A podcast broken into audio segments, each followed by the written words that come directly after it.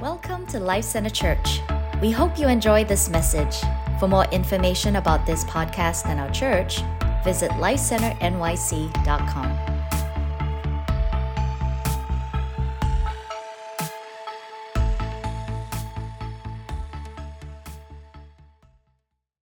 I'm going to take us through the book of Isaiah, particularly chapter 6, Isaiah chapter 6, and we're going to go through what Isaiah experienced in a time of trial and testing in Israel. In his time of trial, and actually his time of commissioning was this very moment. And so we're going to delve into Isaiah chapter 6 today. I'm going to cover three themes essentially. God is the one and only one on the throne, God is holy beyond our comprehension, and God's judgments always come with hope. So that's where we're going today. I want to start off with, you know, we were recently in Orlando a few weeks back. So some of the pastors, we went down to a conference in Orlando. I've never been in Florida much, but I tell you, I get why people from New York go there all the time. It's like the opposite of everything in New York. everything about it. And and one thing I learned is the rain is is opposite. It, the rain is bigger there. Um, I don't know why, um, but maybe you know. Anyway, I won't I won't go into it, but so my wife and I were there, and we're staying at a hotel, going to this conference. No kids, glory to God. And I love them, but you just need a break. And so anyway, it's one night, it's, it's raining, and we're like, well, there's no kids, and we don't have a car, but like, let's just go and, and run through the rain, and we'll go find dinner somewhere. We'll just walk there. It'll be fun. It'll be romantic. It'll be, you know, everything that we want. Um, and so we got on, of course it wasn't, but we got on our, our rain, you see where I'm going. We got on our rain jackets and we didn't have umbrellas and we were out there trudging through the rain, but we're having fun. And then I realized about halfway to the restaurant that like literally I'm feeling every raindrop hitting me. Like my back is completely drenched. Like everything is drenched. And I'm like, what is going on? So I, I look in my rain jacket I've had for years and I realize it's not a rain jacket, it's a windbreaker. It breaks wind, but rain it has no impact on. So I'm literally like, I've had this for years and I didn't know. I'm like, babe, I need a new rain jacket. I hate shopping. Please shop for me. Um, but it, it, was, it was funny because I've had that jacket for so long, I've worn it all the time, and it wasn't actually protecting me. And I didn't know that it wasn't protecting me until the rains came till the waters came and the testing came and the trial came, and I realized, wow, what I thought was protecting me is not protecting me at all. And so I want to encourage you in this season where there is testing, where there is trial, where there's wars and rumors of wars, like if you if, if things begin shaking, if you begin to feel you, your faith may be tested and you may find it's not as solid, it's not as substantive as you would have liked. I want to encourage you if you find that, if you experience that, Turn to the Lord. Go run into his arms because it's not meant to alarm you, although it should alarm you. It's meant to provoke you to come to him, to get your heart and your mind and your life rooted and grounded in Christ alone. All right? So some of you, you're feeling some of that shaking, and that's okay if you're leaning into him. And praise God you're here today. That's what we're doing. We're leaning into Jesus today. We want more of Jesus, and he is the king, he is the one and only king. So I'm going to jump into Isaiah 6. Turn with me to Isaiah 6, verse 1. And before I do, just give a little context. Isaiah um, was around a long time ago. You're talking 700 BC. He is a he is a prophet of the Lord, and this is his commissioning moment. And essentially, there's a lot of trying things happening in Israel at this time. Uh, the Assyrians are about to come in and take and take out the northern tribe of Israel. Um, and the southern tribe, they're going to be taken over by Babylon. And so he's prophesying and declaring a lot of these things during his lifetime. But in this specific moment, he has this encounter with God and he dates it. And the date that he puts on this moment, he says, during the year of, in the year that King Uzziah died.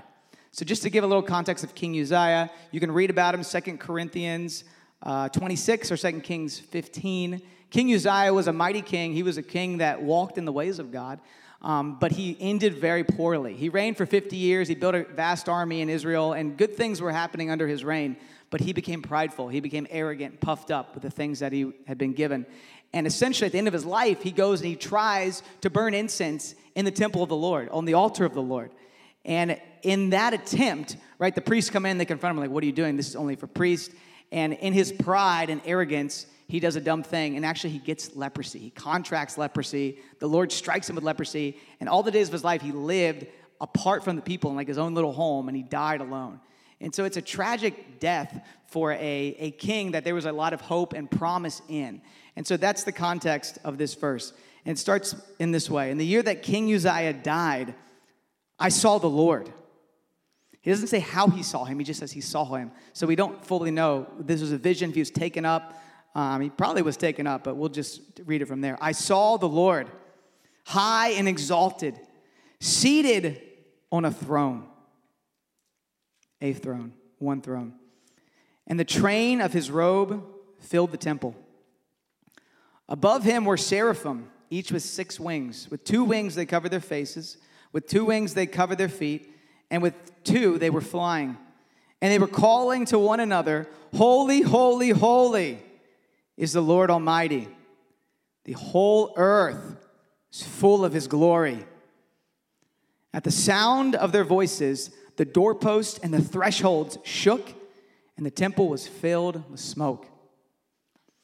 It's a very dramatic scene. It's a very powerful scene. This is the turning point in Isaiah's life. Now remember, King Uzziah is dead. There's no longer this earthly king ruling over Israel. And God is pointing out hey, even though there's trial and testing, even though Assyria is coming, even though Babylon is coming and your leadership is dismantled, guess what? There is a king on the throne, high and exalted, lifted above every other king, above every other kingdom. He is high and lifted up on one singular throne. And he's not pacing, he's not, he's not frustrated, he's not sad, he's not trying to figure it out. He's seated on that throne. And Isaiah needed this moment. He needed this revelation in that time of testing to ground his heart, to know, as Bill was saying earlier, that God is in control. How much more so do you and I have to know that there is one seated on the throne? That the things we see in front of us aren't just the nations raging out of control. They're raging, but it's all within his control. He sets the parameters of their rage. Do you know that? God actually, and you can see this in dialogue in the book of Job, God actually says, This is how far you can go, and no further. That's it. He is higher than every principality. He is higher than Satan. He is higher than all these dominions and all these empires. And there's no one that can possibly match God. Like, it's just, it's embarrassing to try to even bring earthly comparisons to a God who is that mighty and holy and powerful. Imposters will try to scare us, make us think they're the kings of the universe, that they have control. And there's a lot of narratives you could believe around the situation right now in Israel to make you fearful and think there's others that are controlling the narrative. They are not. God is controlling the narrative. He, he's actually, he's the initiator. And so sometimes we think like, oh, we, oh God, God, we want to pray, like, stop all these things, stop. And he's like, no, they're responding to me. I'm not responding to them. They're responding to me and what I want to do. And so we pray in accordance, in confidence and peace. And we pray, we, we, we bind the things of the enemy. We bind, when we see evil, you pray against that evil. It doesn't, it doesn't make us passive, but it makes us aware of his sovereignty and his control. And it actually puts us in a state of peace where we can live and pray and walk in love versus letting fear sort of take root in our heart, which ultimately does produces no witness of Jesus. In, in these times ahead, the, the witness of Christ will be so evident because of the peace that rules and reigns in the hearts of believers. That is what's, gonna, is what's going to set your witness apart. You're not just talking about Christ, and you should, you need to talk about him, but you're exuding the peace that passes understanding in your spirit because you know he's in control and you know his biblical plan, and it will come to pass.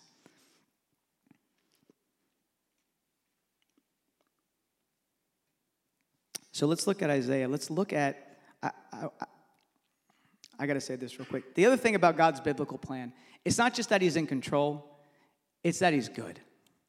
It's not just that he knows what's going to happen, it's that he's got redemptive purposes. And, and, so, any evil, corrupt, wicked, terrible thing, we can pray with confidence that God will redeem that thing even your own bad decisions and bad decisions of governments and leaders, you can pray in confidence God, would you redeem it? God, would you, would you touch people? Even though there's wickedness and hatred being released, would you release your love? Would you expose? People are being exposed right now to the level of hatred and wickedness that's possible in the human heart. That may seem bad, but that can be a very good thing when they recognize there must be a greater love. There must be, a, there must be something to counter this wickedness and hatred that they didn't think was possible. We know it's possible because we know God, we know His love, and we know the plans that come against Him. But they're going to experience His love in a greater measure in the midst of wickedness and hatred. So how does God how does God reveal himself to Isaiah? I want to jump into that. He tells Isaiah or he shows Isaiah himself in the temple and it says the trail or the hem of his robe what does it do? It fills the temple. It, you think layer after layer, just like over flooding the temple of God.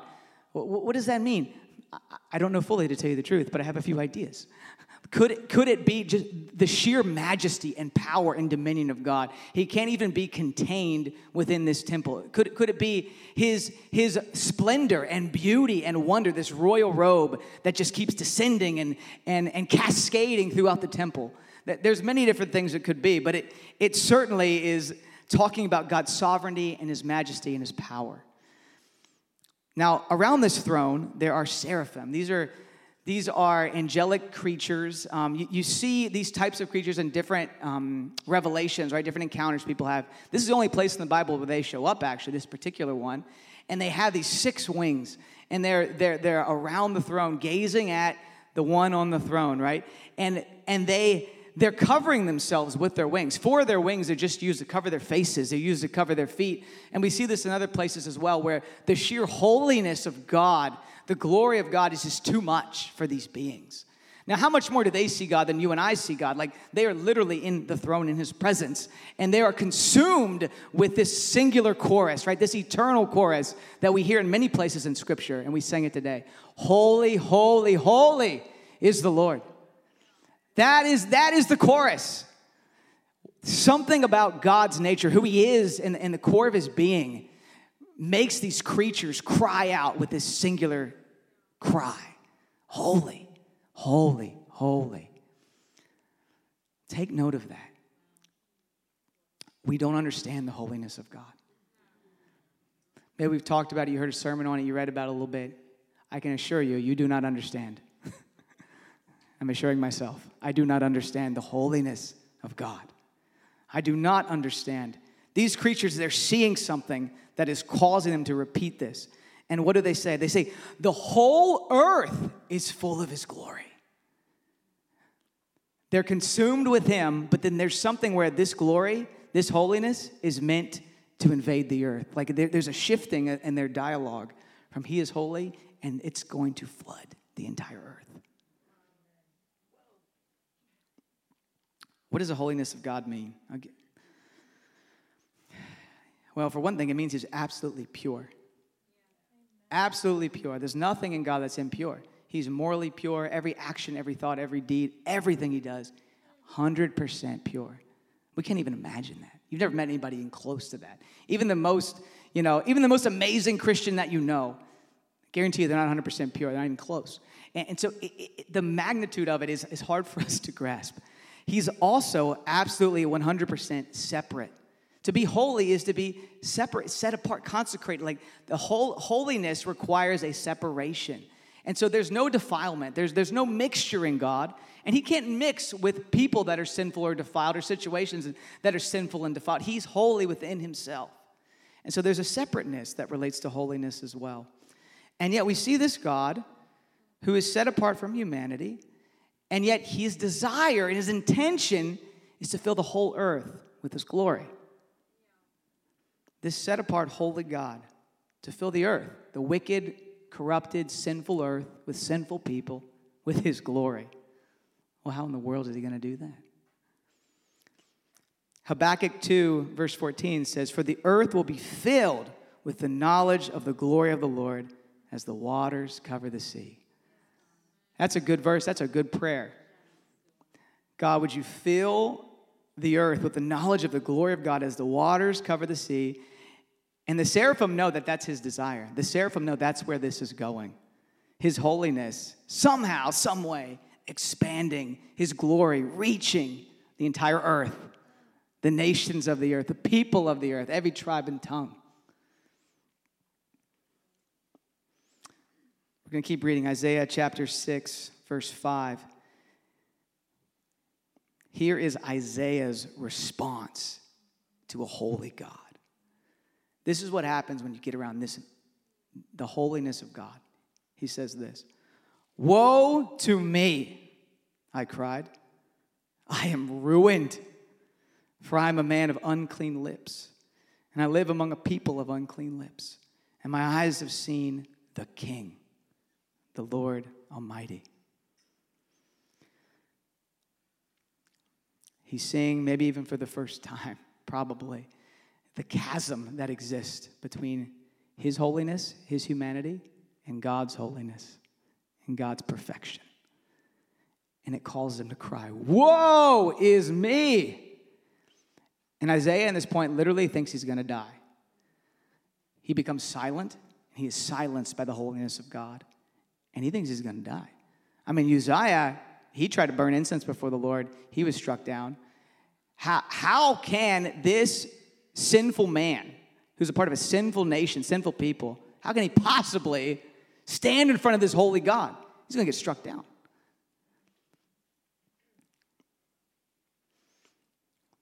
Woe is me.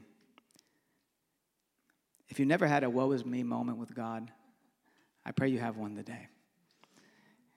Because if you haven't, you haven't seen that holiness.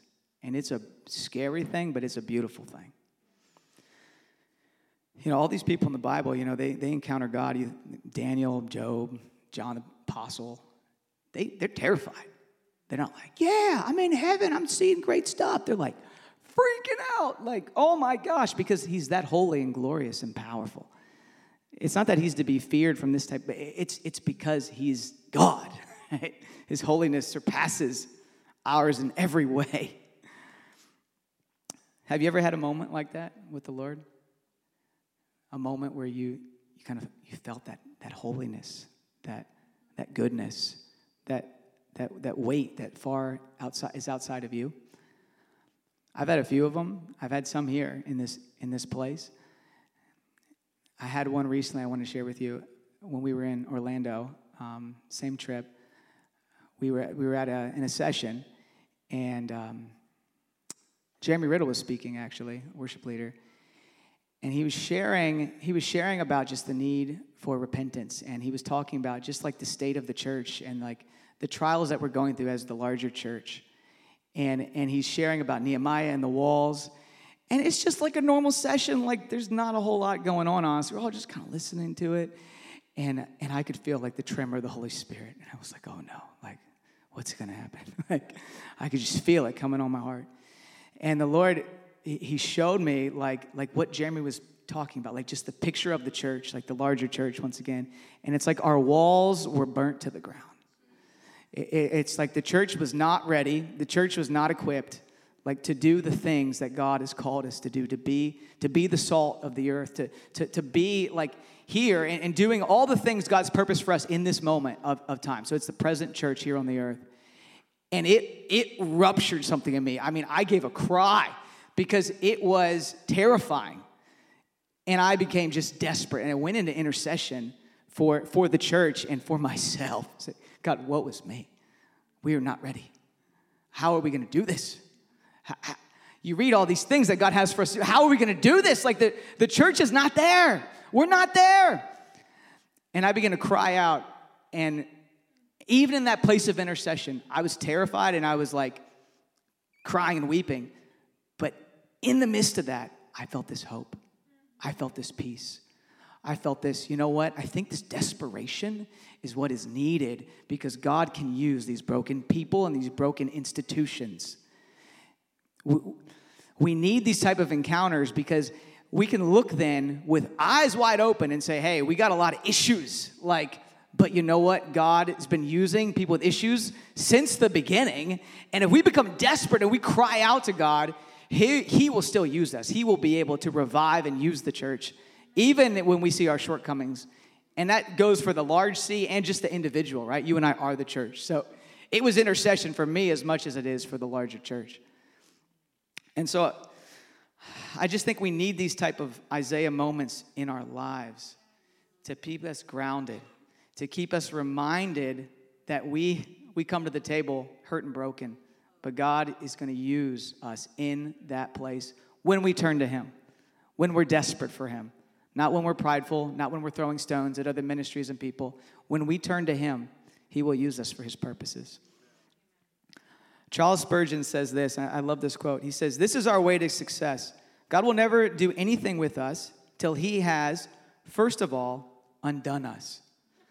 We must be taken to pieces and made to undergo a process much like destruction, and then we shall be newly fashioned according to a nobler mold, more fit to be used by our great Lord. To an often entitled and privileged church, we need to hear the message of God is holy and we are not. We need to hear more about Jesus the King and less about the friend. We are friends with God, and it's a reality, and it's an important reality, but we also serve a king, and he is altogether holy, and he is altogether separate from us. And so that message is of high importance right now.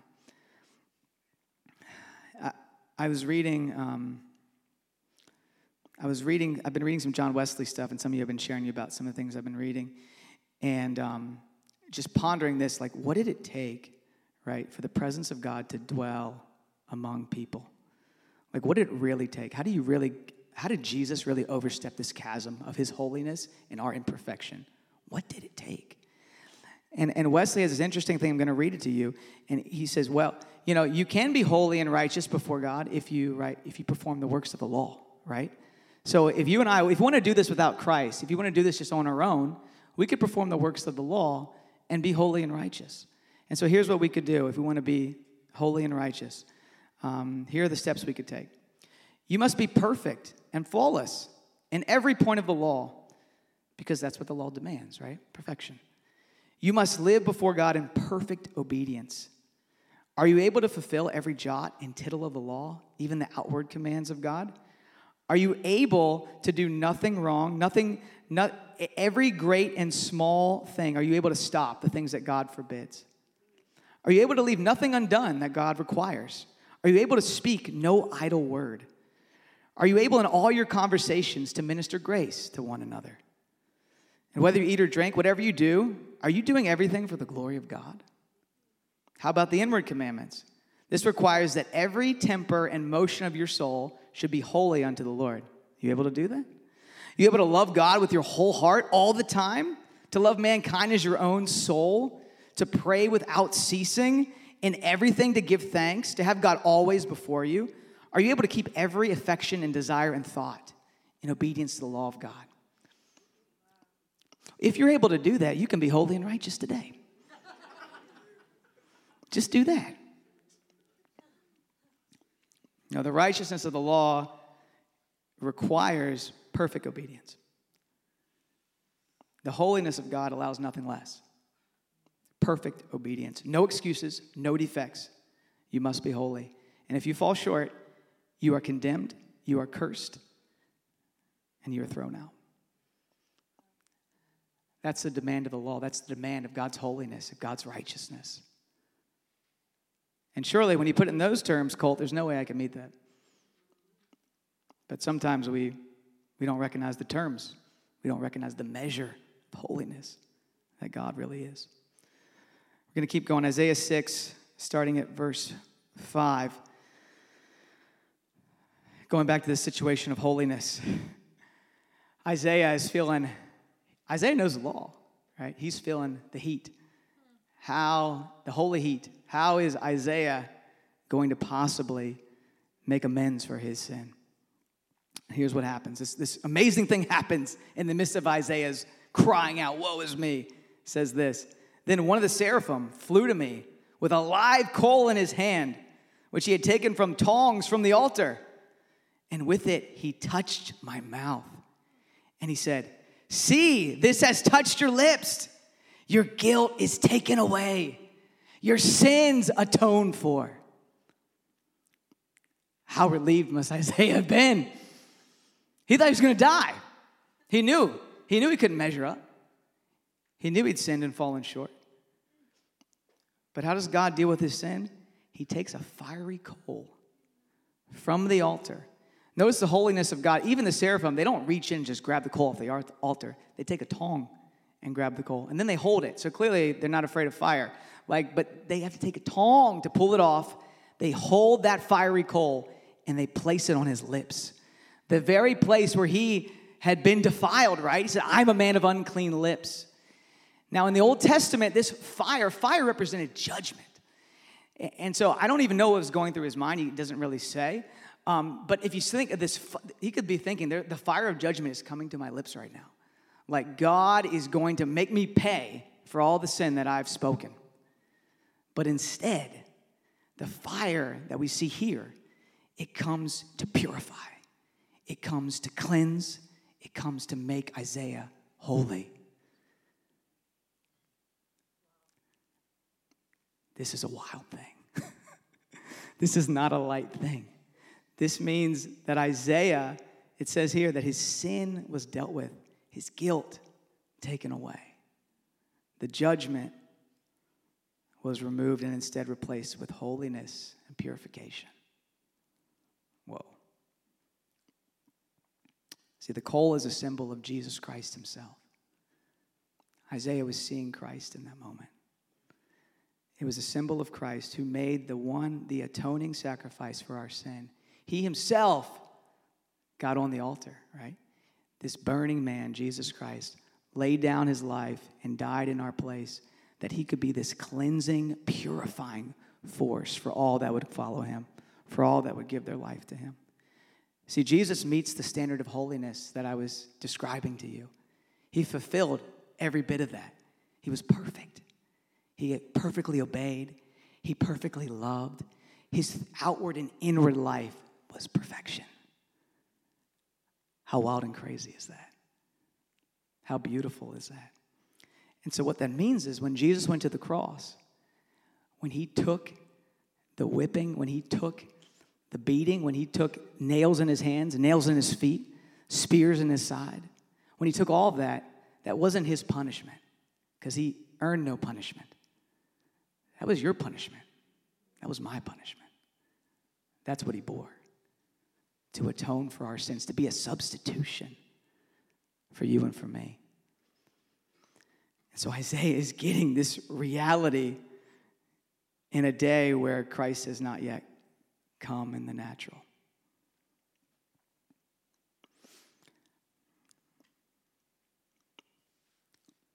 See, if you give yourself to Christ, He's removed your sin as far as the east from the west, right? He's, he's bridged the chasm that exists between our holiness and God's holiness. His body laid across that chasm. It's a marvelous thing. It's a wild thing. And, and so Jesus has made a way for us to dwell with God, for us to be in His presence, and for our sins to be removed. I think we take for granted the holiness of Christ what he's won for us, not just in our salvation, but on a daily basis. You realize you woke up this morning and you, some of you felt the presence of God in your room or you, you engaged with God. You did that because of the blood of the Lamb. You did that because Christ's body was broken for you. That didn't just happen. That happened because a price was paid for your life. So his presence is a precious thing that reminds us of what he's done. Isaiah 6, we're going to keep going. I'm going to read this last section and then we're going to close. Isaiah 6, starting at verse 7. Now we're going to look here at what follows, right? He's been purified by this coal, and now he's going to be commissioned. Then I heard the voice of the Lord saying, Whom shall I send, and whom will go for us? And I said, Here I am, send me. He said, and so he, the Lord, he said, Go and tell the people, be ever hearing, but never understanding, be ever seeing, but never perceiving Make the heart of the people, of this people, calloused. Make their ears dull and their eye and close their eyes. Otherwise, they might see me with their eyes, hear me with their ears, understand me with their hearts, and turn and be healed. Then I said, I mean, Isaiah is like, first of all, Isaiah is very open, like, very, like, oh my gosh, like, God's cleansed me, He's healed me. This is the response, right, of somebody who's been saved. Like, send me, my gosh, like, send me. But then he gets the marching orders and he's like, whoa, like, Lord, like, I'm gonna preach and nobody's gonna repent. Like, you're calling me to go to a people and, and give this word, and there's going to be no salvations. It's just going to be crickets. This is a bad calling. Like, this is the bad. You don't want to get this word if you're going into ministry. And then he said to them, so this is how he responds. He says, For how long, Lord? He's like, I said I would do it, and now you're telling me what it means. And the Lord answered him, and he said to him, Until the cities lie ruined, without inhabitant, until the houses are left deserted, the fields are ruined and ravaged, till the Lord has sent everyone far away, and the land is utterly forsaken. Though a tenth remains in this land, it will be given again, it will again be laid waste. But as the terebinth and the oak tree and the oak leaves and the oak leaves stumps when they are cut down, so the catch this holy seed will be the stump in the land.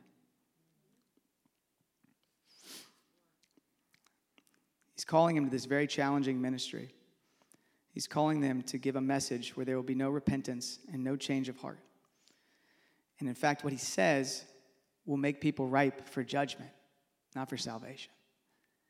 It's intense. Isaiah's like, How long? He says, Well, until the cities lie ruined, until all these things happen. Now, here's where it gets interesting. In the whole book of Isaiah, you have this, this constantly, this is what's happening. And we've read, a lot of us just read through the book of Isaiah in the Bible reading plan. There's constantly this judgment that's being released. It's intense judgment, right? But it's always attached to this promise, to this hope. I love that about God. There's no judgment that doesn't have these outcomes that are about hope and promise and love and the fulfillment of God's plan. And so, even in the midst of this hard word, there's this hope that God puts in here. He says, There is a holy seed that will be a stump in the land. E- even though there's going to be, this tree is going to fall, the tree of Israel is going to be cut down. Even as Bill was saying earlier, there's a seed that was put in Abraham that was that's been passed down through Israel, all through the Jewish people, through David. That seed is going to bear fruit in due time. And that seed, it's Christ Himself. Through Israel, the Jewish man is going to be the hope that Isaiah is waiting for. And even when Isaiah preaches and nothing good happens, he can take hope because he knows there is a man coming, there's a Messiah coming, and he is going to clean this mess up. And everything that God gave Isaiah is in preparation for him, the Savior of the world. And so, how much more in our ministries, in our life, God get, gives you assignments, right? And they're frustrating assignments, they're hard assignments. Maybe they're just simple. They don't seem big enough. They don't, they don't have enough fruit in this world. That's the worst type of assignment for me. An assignment that's fruits are like, oh, your kids' kids will experience this. Great. Like, that's awesome. Like that's a word that you really don't like to get, but that how many know that's the reality of a lot of these words? Like a real like there's a prophetic storyline that often looks like, hey, two generations from now they'll get it. Great. Said every artist who is successful. So like there is like there is this uh, th- th- this place in God where it's like we just trust Him and we know His plans and we just sow and we just minister and we just lay our life down, whatever He says to do, even if we're not seeing the things that, that we want to see. And, and when we walk with God, even prophetically in a company like this, you understand where God is going, what He's doing, and it helps you to be present and it helps you to show up every day and just serve the Lord with what He's given you to do and say, you know what, I can't see it, I don't understand it, but I know these plans are good. I know God's got redemptive plans for the earth, so I'm gonna be obedient with whatever He puts in front of me. No matter how small it is, no, how to, no matter if I don't see the fruit in this life, I'm gonna be obedient. And so Isaiah was, because he saw the holy seed is coming, Jesus is coming. Now we see in, in the book of John, um, chapter 12, you, you see, he talks about Isaiah and he's referencing this very moment. He's referencing these very words that I'm reading to you in Isaiah 6. And he says, he says, um, it says that even after Jesus, this is verse 37, uh, John 12, verse 37, even after Jesus had performed many signs in their presence, they still would not believe him. The Jewish people, they wouldn't believe him. And it says this was to fulfill the word of Isaiah, the prophet. So we think that's for Isaiah's time, and it was. It's also for time of Christ. That word is being fulfilled in Christ's demonstration of signs and wonders, and still their hearts are hardened. Their hearts don't turn. And it says, if you keep reading through in verse 41, Isaiah said this. Why? Because he saw Jesus' glory and spoke about him. Isaiah in the Old Testament saw Jesus' glory, and that's what he was proclaiming. There's a holy seed coming that's gonna, that's gonna make everything right. Do your job, do the thing God's given you to do. Trust him, trust he's in control, trust he's on the throne, and I will bring Jesus to make everything right, and I will redeem every wickedness that you see. Romans 11, verse 25. I'm going to skip to this before we close. This is a reminder of this, this hardening of hearts that we see with the Jewish people even now. Here's where it's leading to. I do not want you to be ignorant of this mystery, brothers and sisters, so that you may not be conceited.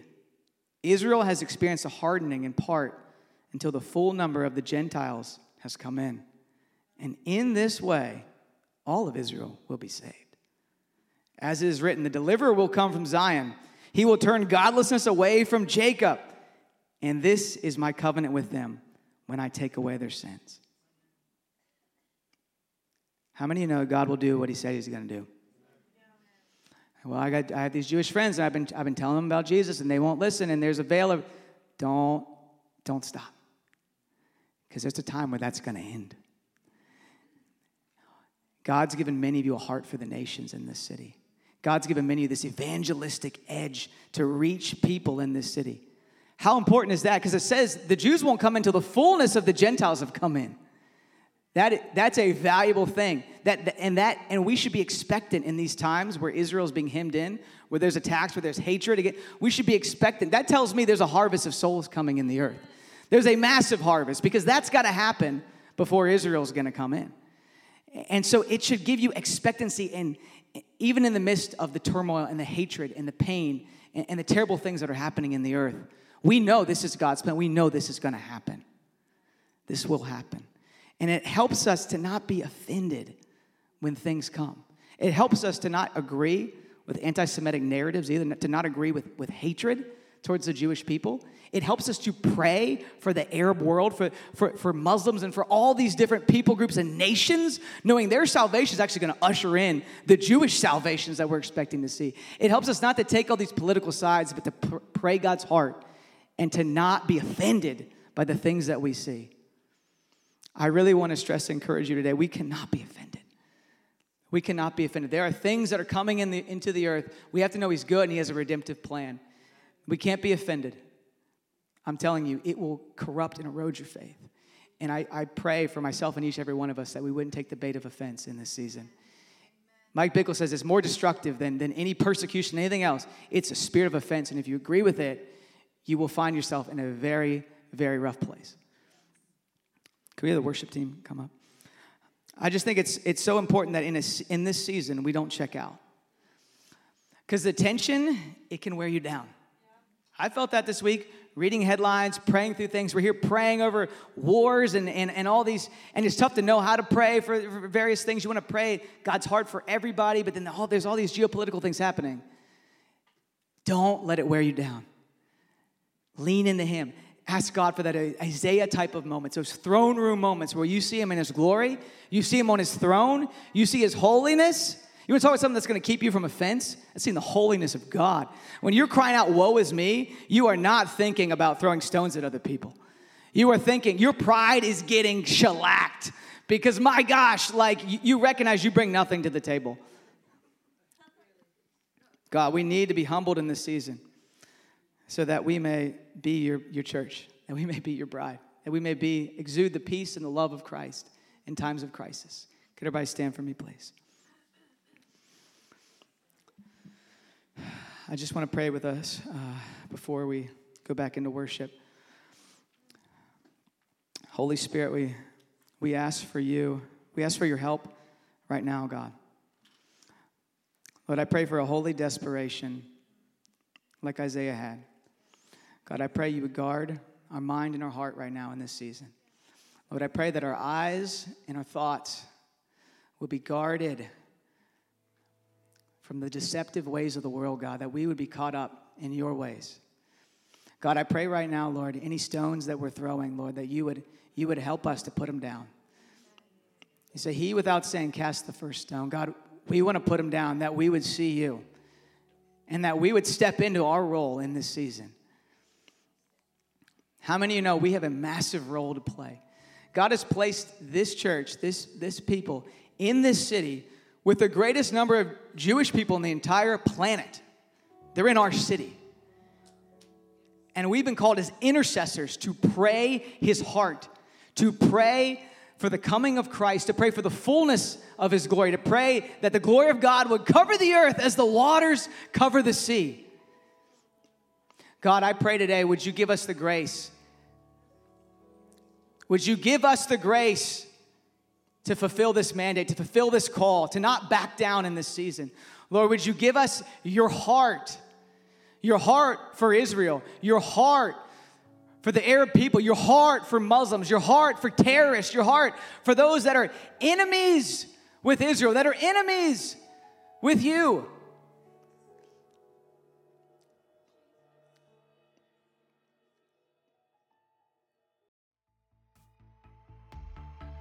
We hope you enjoyed the message. You can also follow us on Instagram at Life Center NYC or YouTube at Life Center Church NYC.